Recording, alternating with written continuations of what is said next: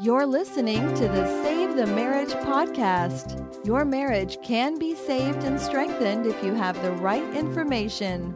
Join Dr. Lee Baucom as he explores ways for you to improve your relationship and your life, starting right now. Have you ever thought that why you fall in love may also be the very reason you struggle in a relationship? Have ever wondered how to break through that repetitive argument and struggle in order to get the love you want? Well, today I have the honor of speaking with Harville Hendrix and Helen Hunt, partners in life, and they're also partners in creating the fundamental approach to marriage work they call imago therapy. Over 30 years ago, their groundbreaking book, Getting the Love You Want, helped countless couples move from unconscious partnerships to conscious partnerships. Harville, Helen, thank you for being here and sharing your time. Now let's start with a pretty important question, I think. Why do people fall in love? Okay. Well, thank you, Lee, for having us on. We are honored, um, and um, and we'll get right to that question. Why do people fall in love? And our answer to that uh, is that uh, people fall in love in order to um, finish, and they fall in love in order to finish in adulthood something that did not get finished in childhood. And that the the um, the brain mind uh, is set up so that any unfinished business in childhood it's, uh, it, it, in fact, uh, put it another way, it, it, appears that the brain mind is set up so that anything that should have happened in childhood in order to make us whole and healthy that does not happen stays and remains in the brain as an agenda to be fulfilled someday. And the most powerful time that it gets fulfilled is is uh, falling in love, is the romantic experience. And so, to then explain the, un, the the underpinnings of that very powerful experience that most people on the planet have had of falling in love, the romantic sensation. Uh, the uh, the way we understand that is that uh, in childhood, the brain, the hippocampus, the, mem- the memory systems in the child's brain records its interactions, its relationship with its caretakers, whoever they were, mom or dad, or if there was an aunt or an uncle or a grandparent present in uh, infancy and early childhood.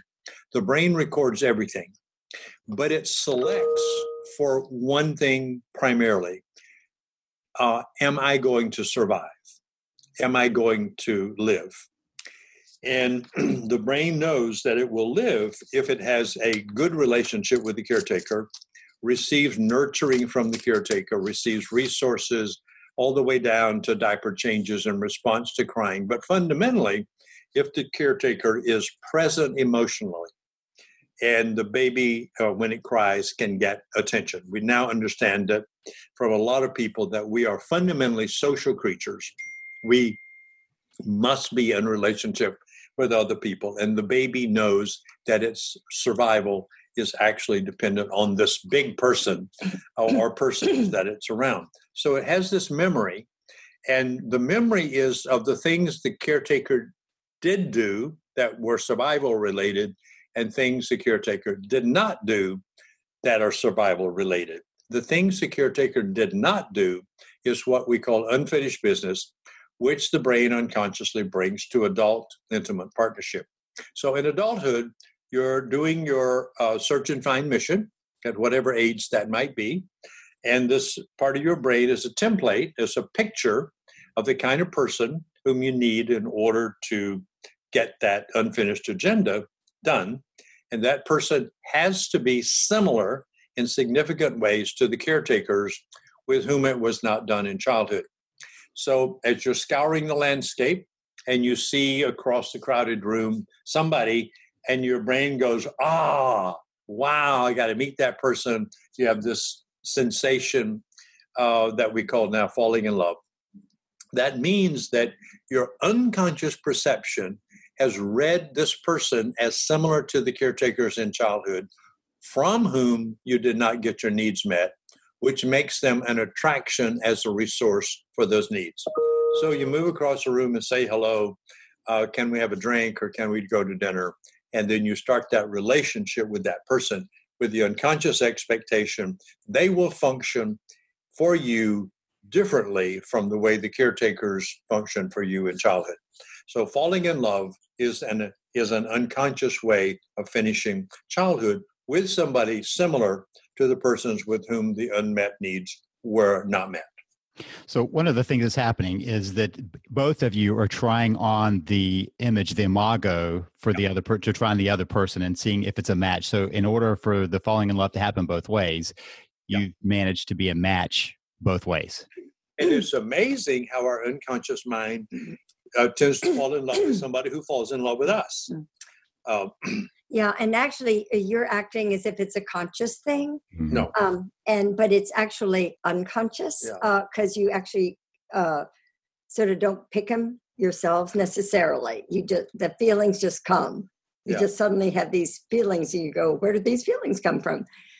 I've never felt this way before. Like, wow! And uh, a way I think about it too is that um, all of nature is dyadic. I mean, in, in, in, in our world, if you look at anything in nature, um, um, there's there's like a dark and a light, a hot and a cold, um, a, a wet and a dry, and um, everything everything seems to have its opposite. Mm-hmm. And it looks like we're to propagate we need two people. So it looks like we're we're destined to be with somebody. And uh, what a couple needs to learn is that as harville says um incompa- well well opposites attract and incompatibility is the grounds for marriage. That they they they're drawn to someone they fall in love but after a while they go oh my goodness they're such a jerk.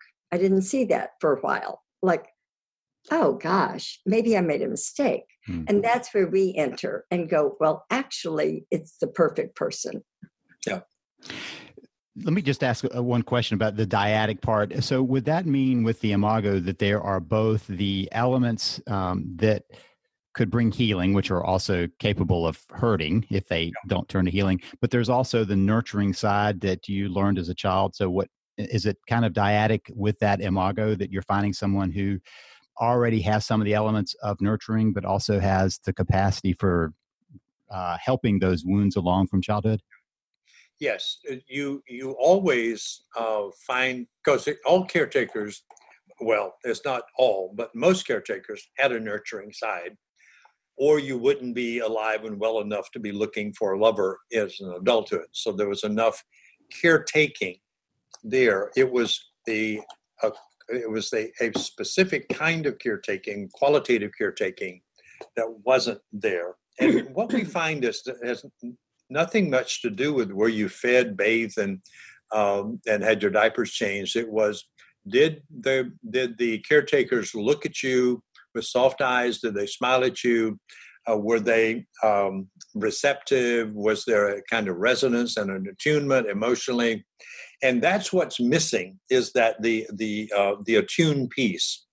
So you have the so this person that you fall in love with will have some of the nurturing resources that the caretaker had but they will in particular have a deficit um, of resources for the part that the caretakers did not meet. In other words what what seems is what's tragic and and helen and i don't understand this and don't know why nature set it up this way that what is really interesting and I use the word tragic sometimes because it feels that way, is that when you fall in love, you fall in love with somebody from whom you expect that need to be met who is least capable of meeting that need because they're similar to the caretaker in childhood who didn't meet the need. Mm-hmm. And for a long time, Helen and I pondered that question.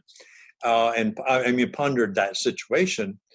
And I'm an uh, I'm an, a theoretician, and so I put dots together and I put a bunch of dots together and came to this conclusion is that what I thought was a bad design in nature turns out to be absolutely brilliant. Um, and it's brilliant in this way. So, um, and I can use Helen and me for, for a brief example. Um, when Helen and I married, what Helen wanted, uh, which she did not get in her childhood, was uh, emotional expressiveness with regard to what I thought about her when I said, I love you, that she could feel me feeling the love instead of hearing me say uh, that I loved her. Well, I grew up on a farm in South Georgia. And on the farm, you don't develop your feelings. You learn how to survive on the farm. And if you go into feelings, it interferes with, you know, getting back on the horse. You fall off, you get back on the horse, you hurt yourself, you fix it and go back to work. So feelings were not useful to me. And uh, but my left brain, so my left brain developed very much because I, I became really competent on the farm so that when I left the farm, I could do lots of things. But one thing I didn't do well was feel feel my own feelings nor relate well to other people's feelings. So guess who Helen falls in love with? Somebody similar to her uh, caretakers who were also not available emotionally. So what does she want from me? She wants me to be emotional. So, um, what we learned was that um, I, it's not that I don't have emotions, it's that they were shut down. And Helen calls on me to open them up, turn them on, relate to her, be emotional, expressive. So she actually calls forth from me a part of me that I shut down in childhood to survive in my family. And without that part of me, me mainly my feelings, I'm an incomplete person. So her need calls on me to develop my own completeness, which gives me a fullness I didn't have and provides her with the needs she didn't get met in childhood, and vice versa. So uh, that that I have that there, and I won't go into the the side of me and Helen uh, that um, that I needed from her, but it was a perfect incompatibility, which means the incompatibility activates the growth principle. Because what uh, I needed to develop to be a whole person uh, would not have been triggered had I not met somebody who said, I want your feelings. so I finally said, okay, I'll work on that. you know, I'm a therapist and all that sort of stuff. So I work on it. I finally get to the point that I feel my feelings. And now I can feel Helen's feelings. So I can be empathic because I can experience her affect. And she gets me to be emotionally expressive and she gives me feedback. She loves my soft eyes in the morning and my smile and the tone of my voice and that when i say that i love you that that she can feel me feeling that. So that's the that's the miracle of the falling in love experience. Is you fall in love with somebody who at the time you fall in love with them can no way in hell meet your needs, but that's what both grow toward in the relationship. And the sad thing about it is our culture does not teach that. It's not common knowledge, even with all the books written on it, including ours um, it's not common knowledge. So when people reach that impasse, that they're not meeting each other's needs, uh, and they usually get there in about seven years at, as, as a kind of average, they divorce and then go start over with somebody else with the same lack of information, the same lack of skills. So they go through a repetition process for two or three marriages without having that done. If the culture was full of this information and said, oh, when you reach that impasse, here's what you do you stretch into each other's need system. And you do that because you're going to get as much out of that as they're going to get out of that. So it's a mutually enhancing thing. It's not a selfish thing or a sacrificial thing. It is a grace that somehow nature set up. But nature didn't give us a manual. And we're, we're having to figure this out on our own. I, I love the the dance you described there because um, that dance brought both of you in what both of you needed at that point and what both of you struggle with. And instead of it being, yes. what am I having to give? It's how do we find this for each other? Exactly. So I'll tell you, uh, just kind of uh, my own process of learning. I had just started grad school when your book came out, and one of the things that I recognized was almost all the material on helping couples was communication theory, how to yeah. help couples communicate better. Exactly. My experience was I was giving them better tools for for worse fights. You know, they were just more effective at delivering their punches. Yours was the one that went below that and said communication is just the conduit for something else. That there, there's yes. something else that has to go on there. And as you describe that, it's uh, and even the book dis, uh, sets it up as the unconscious partnership to yeah. the part con, un, to the conscious partnership. Right. So that unconscious partnership is where that's not working out, right? I mean, it, starts off like you think it's going to, and then at the seven year or whatever mark it is, you're not getting there. That partnership's beginning to wear down. Is that yeah. a fair? Yeah, right. It, it's um, and actually we call it. I don't take partnership there. I, maybe if so, I shouldn't have. We shouldn't have. But there's an unconscious relationship that has to be transformed into a conscious partnership, and we like that a partnership thing because in the unconscious relationship, you are each other's enemy uh, your opponents and you're in competition for the resources in the relationship. And so many things are tactical and strategic um, in terms of transactions. But in a conscious partnership, you become each other's advocate. And you engage using the dialogue process that we train all couples to use in a collaborative process about how can we mutually grow so that we are responsive to each other's needs, knowing that as we do that, we become more evolved ourselves. So that it's a beneficial partnership at the very deepest level. And you're right, communication theory does not help that process. And that was useful only for pretty healthy couples who only needed to talk a little better, and then they got better because of that. But couples who had really deep childhood needs you're right. Use communication tactics to really um, uh, hurt each other more. Mm-hmm. We have to go underneath that and see what is really going on here. And what's going on here is something fundamental, which is finishing the unfinished part of childhood. And the technology of doing that is the dialogue process, whereas partners, you you talk and listen to each other until you actually get on you become resonant with each other, understanding each other, empathic with each other, and then you are in true partnership. And that's when the healing. And, and in fact, what we discovered is that's the healing process itself, is the engagement. It's not like there's a wound, like a like a cut that you would get physically. It's not like a wound. The wound thing is the uh, lack of engagement with the caretaker um, at an emotional level. But when two people in a marriage or or or in uh, um, or a um, what is the other word? Um, build, they're living together.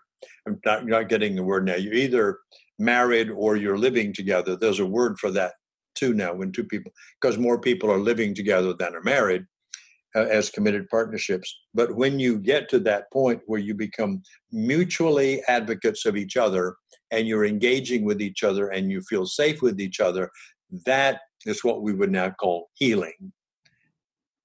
Okay, so that that healing, uh, how do people? Let's let's talk a little bit about how you know that you're um, you're still stuck in that old plate, the the unconscious relationship.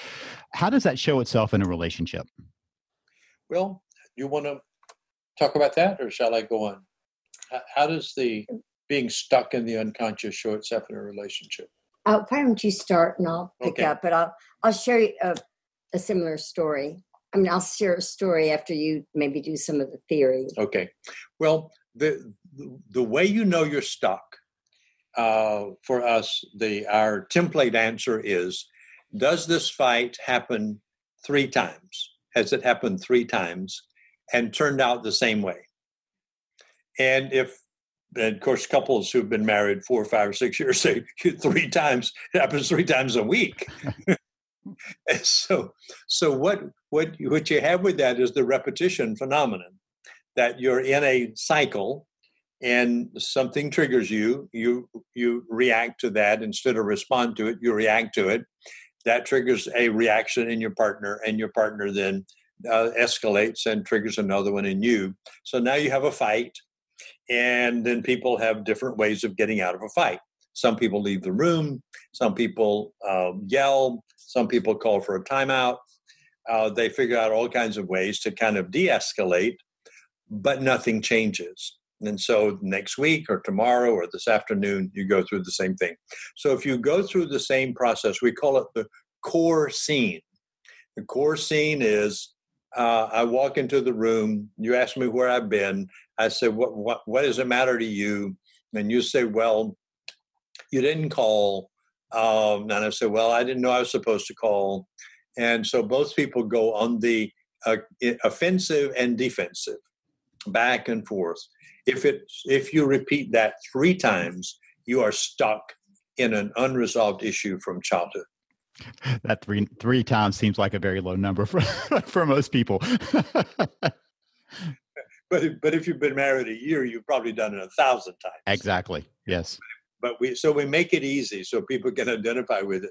And in workshops, it's really interesting to see people's faces when we describe the core scene and say, now if this has happened three times, you're still stuck in childhood, which you are, or you wouldn't be in this workshop. Not stuck in childhood. They're out fishing today, yeah. Yeah.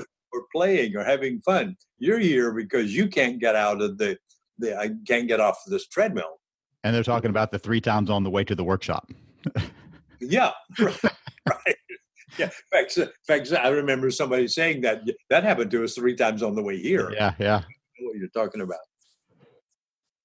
So the um, the interesting thing is um, when my first husband talked me into marrying him, um, uh, uh, he got real involved in our family business. It got real busy, busy, busy, and I thought he was going to pay attention to me, but he got wrapped up in the business business, and I was very lonely and sad. I didn't have anyone to talk to at night, and uh, uh, so, and and then he uh, he did something illegal and was had to leave the country because mm-hmm. he got so addicted to gambling and trading the markets. So there I was, a single parent, two kids, and busy, busy husband. I was lonely and sad, and I I, I was interested in psychology, so I met Harville, and he was divorced and with two kids, and I thought. Oh, oh my goodness, it's completely different from my first husband. But um,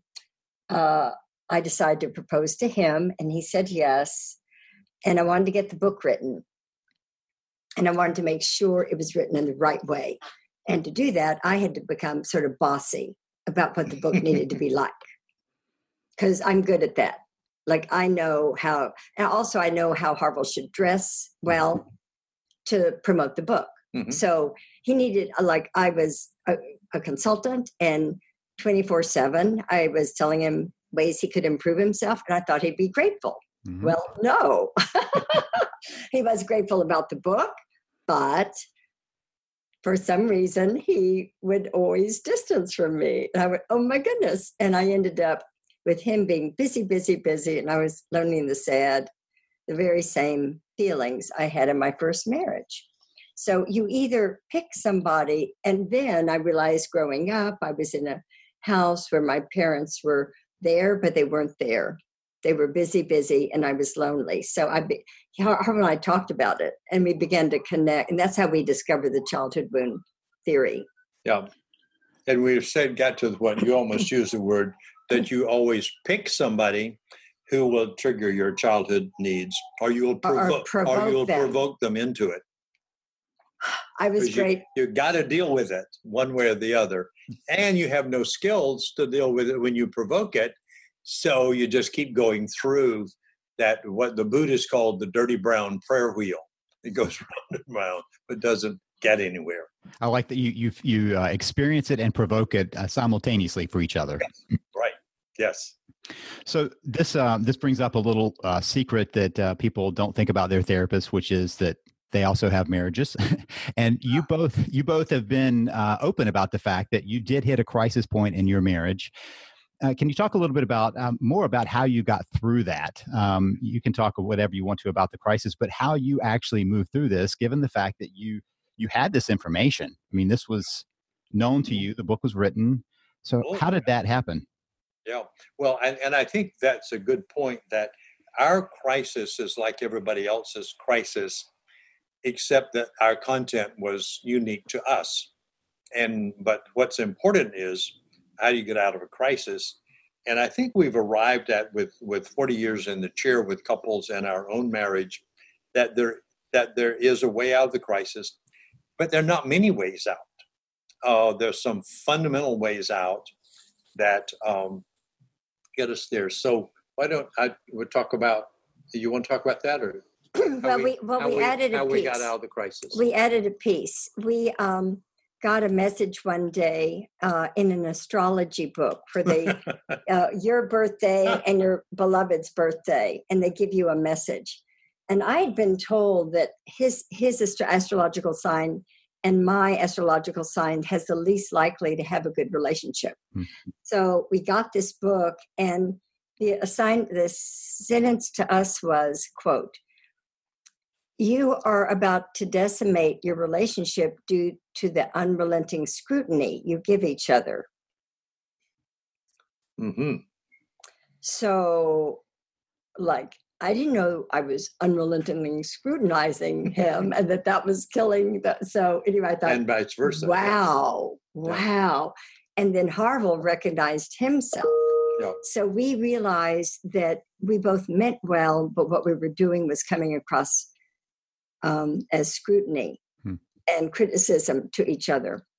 So we uh, decided we were going to stop being negative and we made a decision to be zero negative. And I suggested we get a calendar and see if we could make it through a day without being negative, with neither of us experiencing a put down. And that it was hard, very hard to make it through one day. That meant no negative look in your eye, no negative tone of voice, and no put down that the and the definition of negativity is if your partner experiences it as negative so that was um, it it took us a while to get through the month where we could even have one day with no negativity. And then um, we've uh, you you have to practice and you can ace it.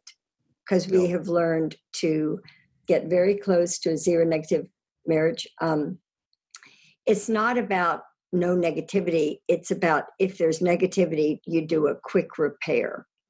And you have a code word for, oh, that felt negative. Can we have a redo mm.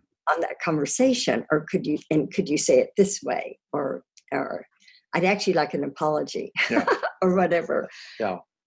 Um, yeah. So so that's the way we actually got out of it. The book that we had written, which you had read, and uh, and by that time uh, around a million people had read we were not using mm-hmm.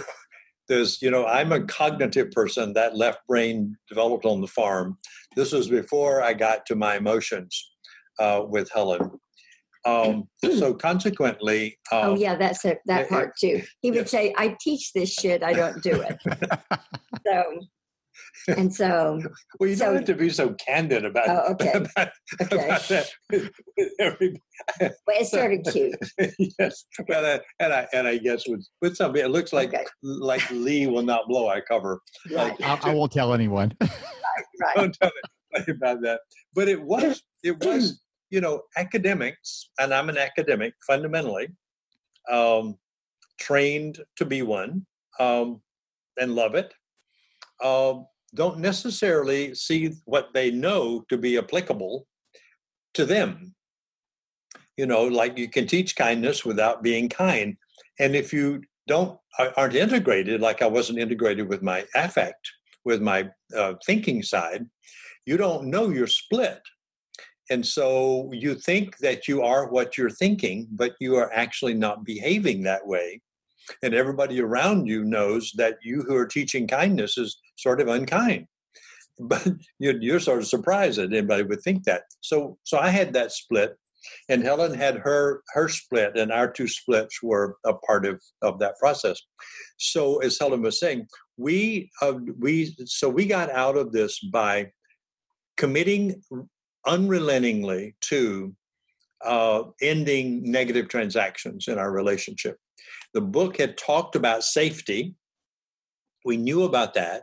And negativity was written in the book, but not with the amplification it is in this edition that you now have, the new, the new edition, the 30th year.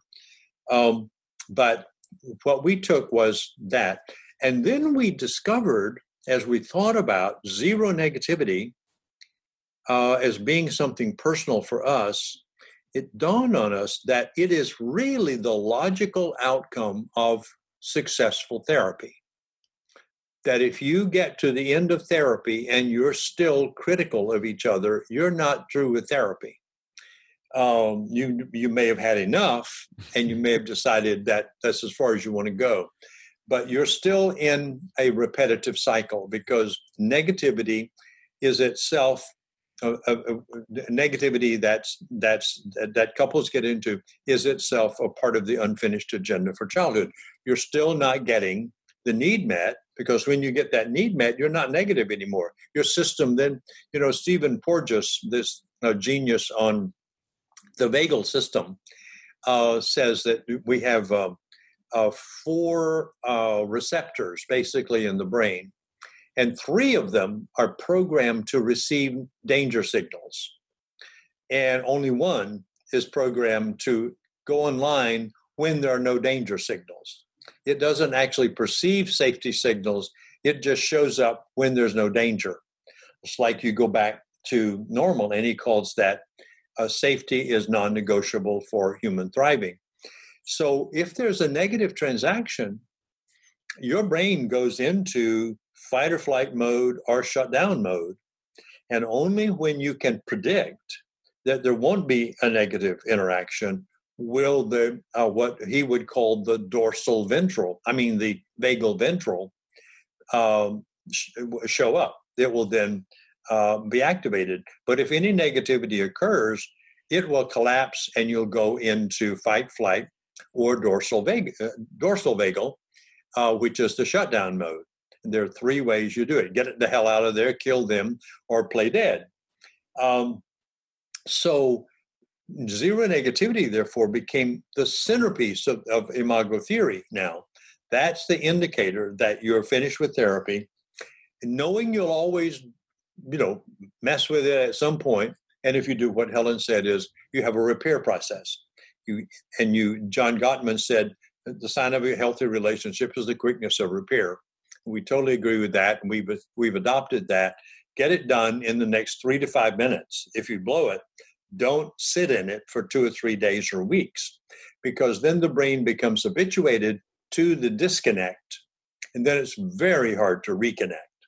But if you move toward reconnection immediately, the brain hasn't gone through its um, uh, it becomes um, homeostatic again in the disconnected place. You never want to go there. So you go there before it all settles in. So that means you have to use your prefrontal cortex to say, we disconnected. Uh, I got a signal from Helen that she felt to put down. I have to go be curious about what did I do to do that and what can I do to repair that. And we get that done in, you know, three to five or 10 minutes. And then we're back, back in the saddle.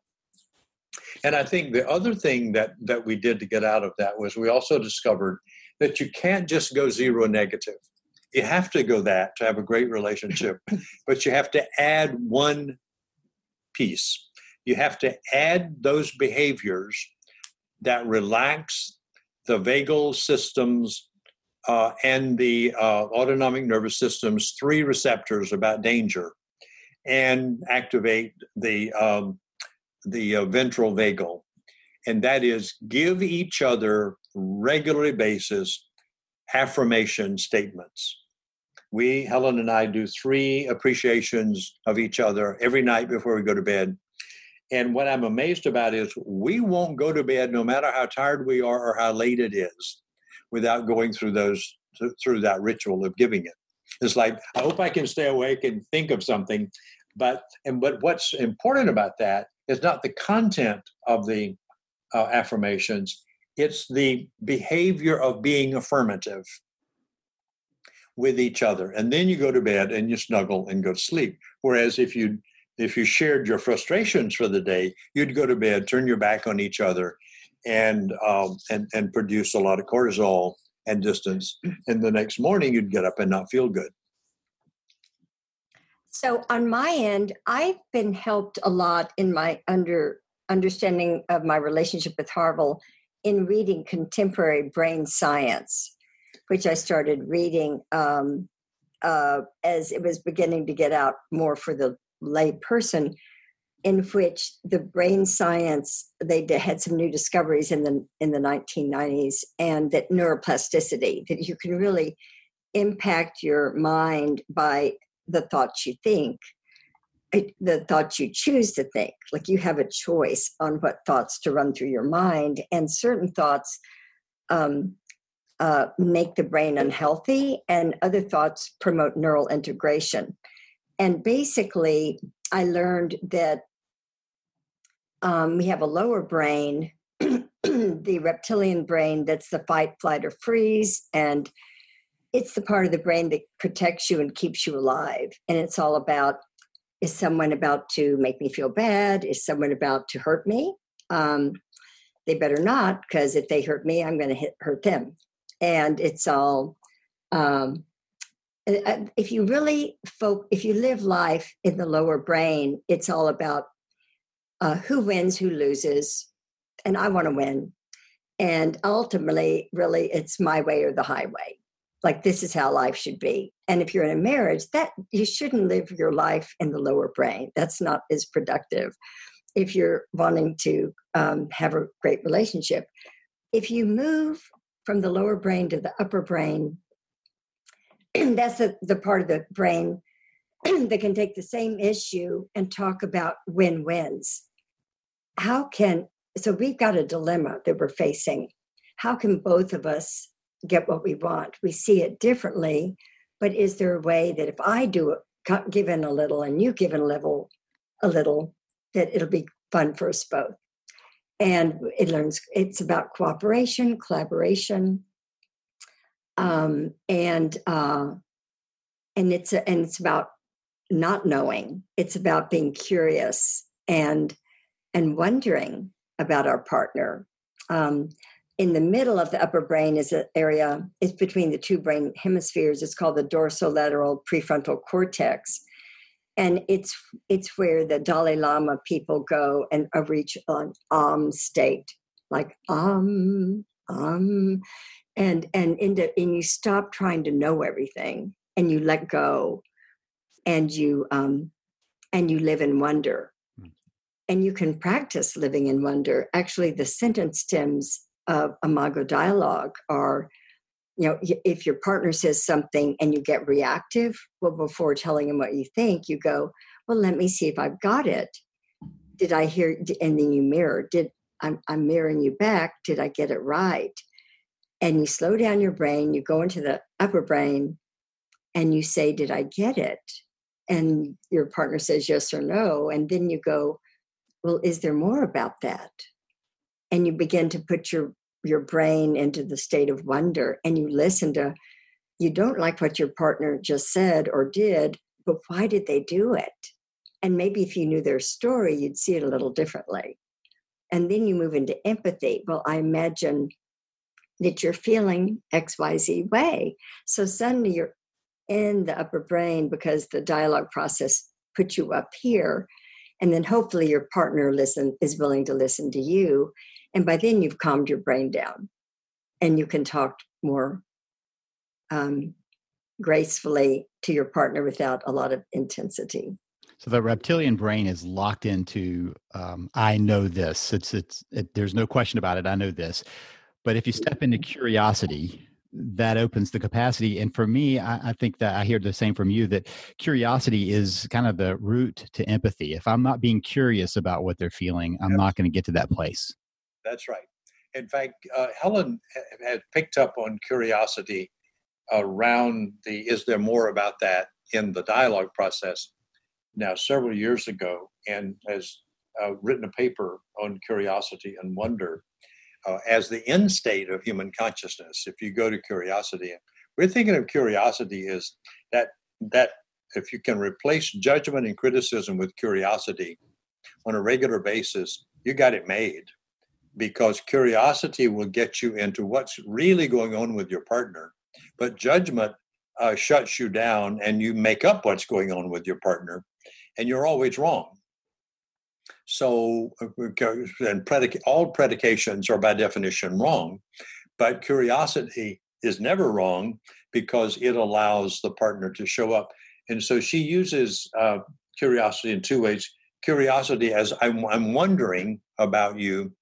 And then as the partner shows up in their own being, not the fantasy you had ahead of them, they be, themselves become wondrous. So that wondering leads to wonder. And then you're in that conscious partnership where you are uh, living in the full potential of the relationship. And it actually mirrors the highest level of resonance between a baby and the caretaker in infancy and childhood before the connecting is ruptured by the caretaker's distraction. Okay, so I'm I'm I'm going to try not to put words in your mouth. So I'm going to ask you about this. Um, okay uh, a lot of times when I'm talking with people, they're like, "Well, why should I even work on this? I mean, why not just this relationship is is done? Why not just walk away?" You two chose to uh, work through and and get to the end.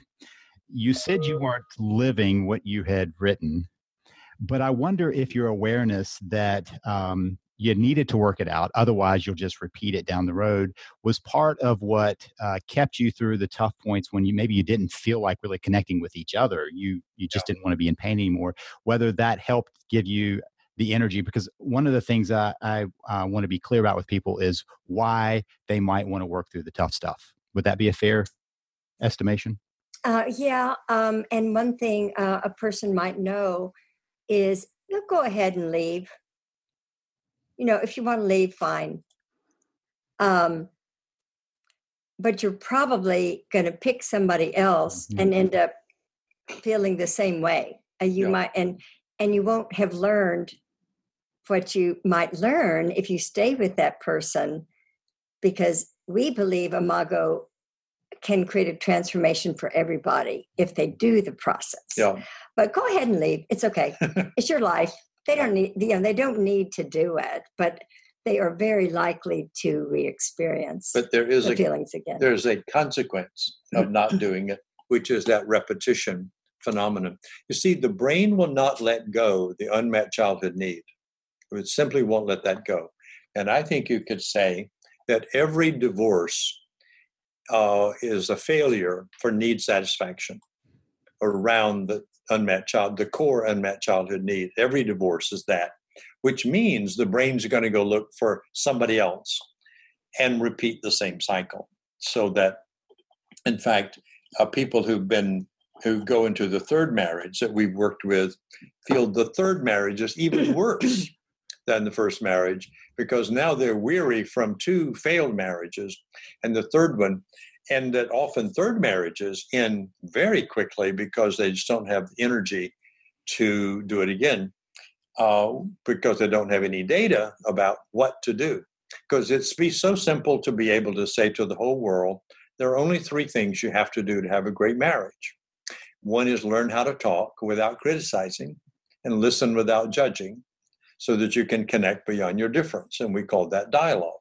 Mirror, validate, and be empathic and remove negativity and add affirmations. And you can't help but have a great marriage because you will have created safety. And when you're safe, you'll be vulnerable and you'll feel alive and connected to each other. And nobody on the planet could make you leave each other because you're now in in being. You're now in what we are. We are creatures of joy. And when you create and sustain that in a relationship, you know that this is now the epitome, the ultimate, the this is what human beings were made to be. And when you're there, you don't want to leave it, then you won't leave it. Uh, where would you go? it's we we have a phrase of saying when you feel connected you have no other desires. And when you're disconnected, all your desires are in full flow.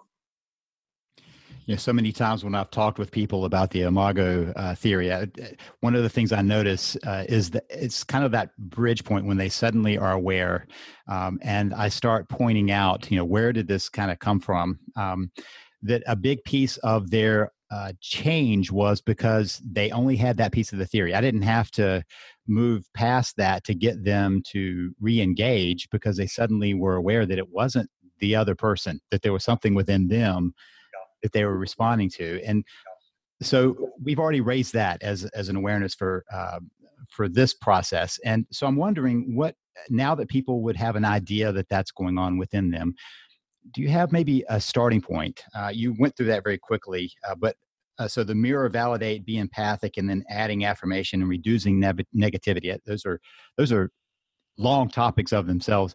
But what would be a starting point for a couple or an individual uh, to begin coming back into the relationship in a conscious way?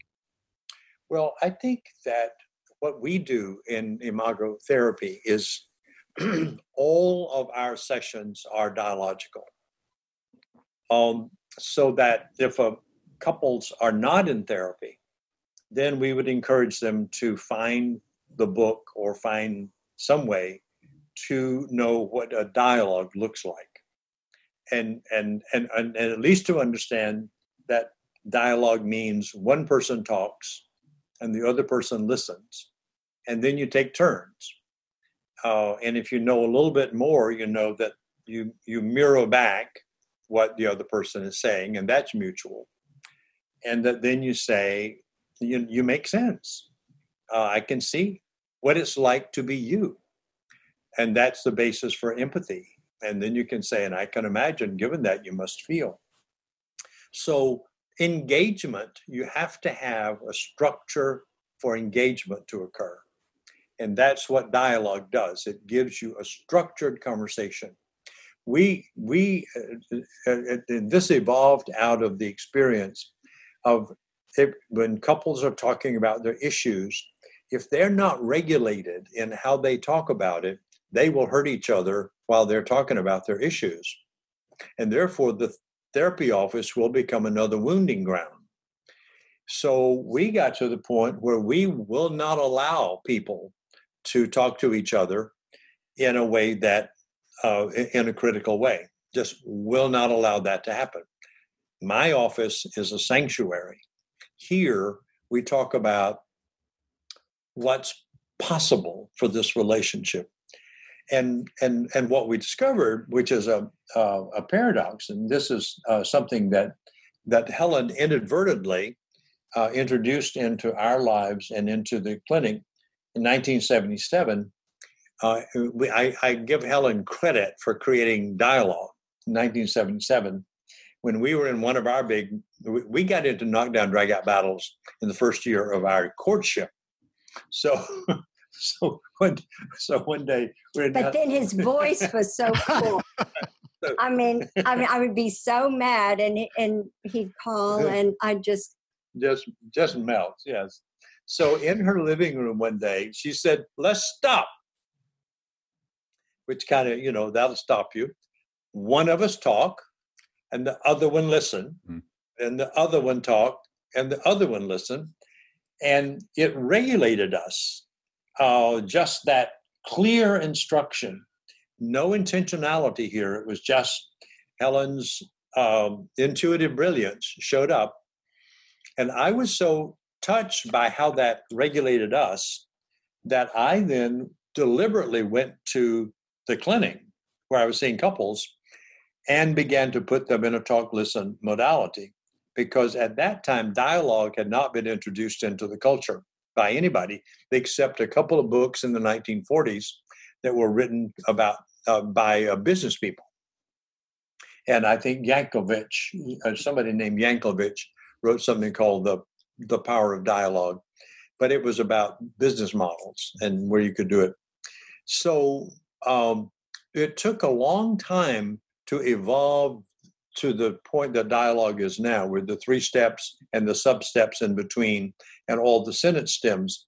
It took years to refine all that, but Helen and I practicing it, and uh, but apparently not enough for us to not run, run, run into trouble.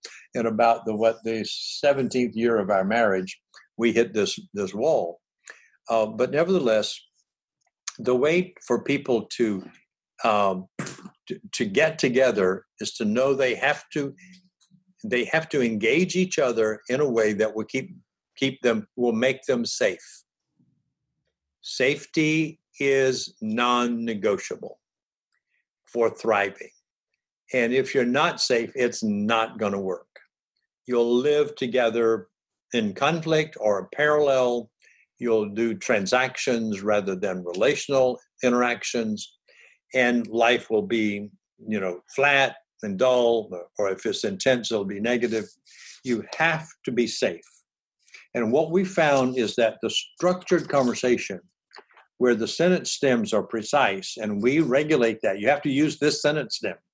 Can't make up stuff while you're talking. You have to use this. It would be like teaching a tennis player, tennis student.